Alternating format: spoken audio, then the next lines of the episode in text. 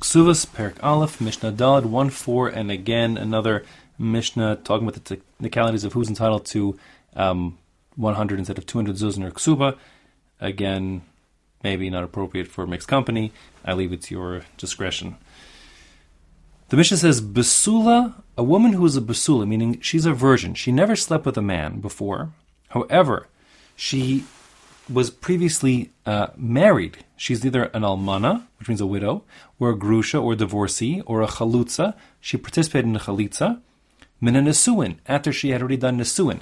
Again, as we said before, the two stages of marriage. The first, erisin, that wouldn't normally implicate, under any circumstances, um, intimacy, because he's just giving her kesef for star, giving her money like a ring normally, um, and she's although legally married, not functionally married. Nisun, we said, is is being married in a functional sense, and therefore the assumption is that any woman who is a nesua, a married woman, um, living as married couples do, so there's a chezkas ba'ula, whether or not she actually did participate in such an act. The lach is we assume she did. So even in a case where it's sort of like, you know, not really likely, like for example, since we said that the, the what effects being a Nasua is chuppah, and chuppah might mean doing the bedekin, you know, putting the veil over her face, or bringing her into the chuppah under the canopy there in the in the synagogue, um, etc. Which those kind of acts, obviously, while they may legally make her a Nasua, it's a little premature to assume at that point that they've actually been intimate. It doesn't matter.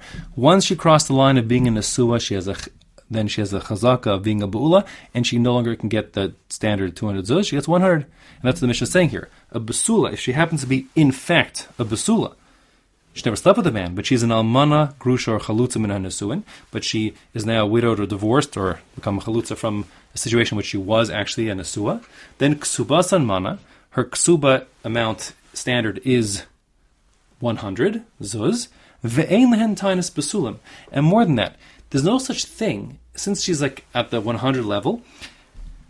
In the event that you know the her husband, really her second husband now, um, you know, he would claim he didn't find basulim or something. That's too bad. He has no such claim. He can't make a tainus basulim. He's taking her um, on 100 level, and although although he might have presumed that the basulim would be intact and she's supposedly a basula, if they're not, or he doesn't find them that way, he has no claim whatsoever. That's just that's because she came in as with the chezkas ba'ula, and therefore he has no. He's not. His claim will not be heard in court. He's she, she's already at the 100 level, so therefore he can't say mekach tos and get even the 100 back. No. Part B of the Mishnah, a giores v'hashvuya v'hashivcha.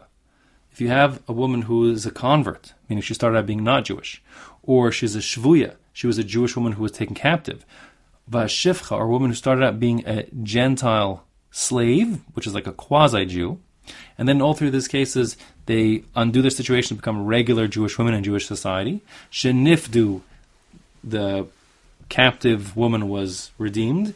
Vishnizgairu, and the starting out Gentile woman converted. Vidnishtachru, and the slave girl had been emancipated. If that transition back to being part of conventional Jewish society as a Jewish woman Yeserus al Benos Shalosh Shanim Yom Echad happened at an age after three years old, we call the third birthday. What the Mishnah calls three years old in a day, but it means like what we call three third birthday.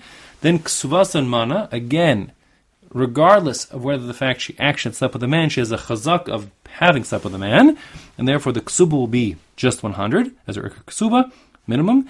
The ein latanas basulam, and similarly, ein lehen, excuse me, ein lehen tanas basulam, there's no such thing as the husband then taking her to court the next day and saying he didn't find basulim. He has no such claim. He's taking her on that, you know, as is.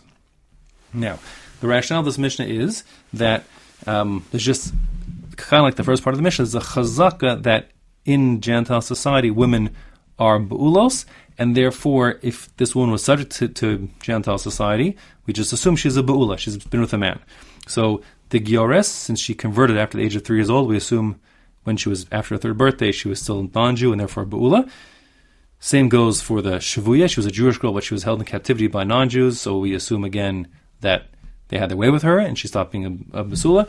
And same goes with the Shivcha, since she was not really Jewish, even if she was quasi-Jewish, um, we assume that the Shvachos behave like that promiscuously, and therefore, if she only became emancipated after the age of three, we assume she's also Ba'ula, therefore she gets 100 mana as our minimum ikr ksuba. Um, now, just the curiosity of the Mishnah, there's a lack of parallelism over here. Um, the first part of the Mishnah lists three categories of women: Giores, Shvuya, and Shivcha, and then three verbs of what happened to them, the passive passive verbs. How did they reverted from their status to being, conventional Jewish women in Jewish society?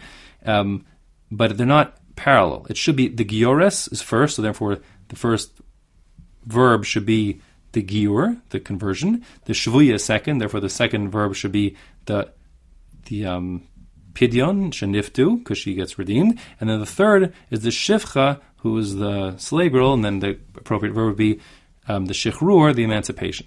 But that's not what happens. It says it out of order. It says sheniftu, first we talk about pidyon, redemption, then shnizgairu, then we talk about conversion, and finally vinishtachru, we talk about emancipation. So why out of order? So the Toz says that he heard from his Rebbe, the Maharal Prague, that the reason the Mishnah goes in this order in terms of the verbs is to tell you um, that the first one, Sheniftu, Pidyon Shvuyim, the redemption of a captive, that's already a mitzvah, one of the greatest mitzvahs, and therefore it's mentioned first. Nizgaru, conversion, so we're ambivalent to that. You know, if a woman wants to convert, more power to her, and that's fantastic, but we don't, there's no such mitzvah, we don't force it, we don't necessarily even encourage it, and therefore it's in the middle. And finally, nishtachru is last, the shichrur, the redemption, um, excuse me, the emancipation of a slave girl is said last because actually, um, under normal circumstances, one is not allowed to emancipate, uh, meaning to set free a shivcha. I'm just supposed to stay in that state, but um, our scenarios where it's permitted to do, but in general, one is not permitted to do so, and therefore it's like in the category of an avera, and therefore it goes mentioned last in the Mishnah.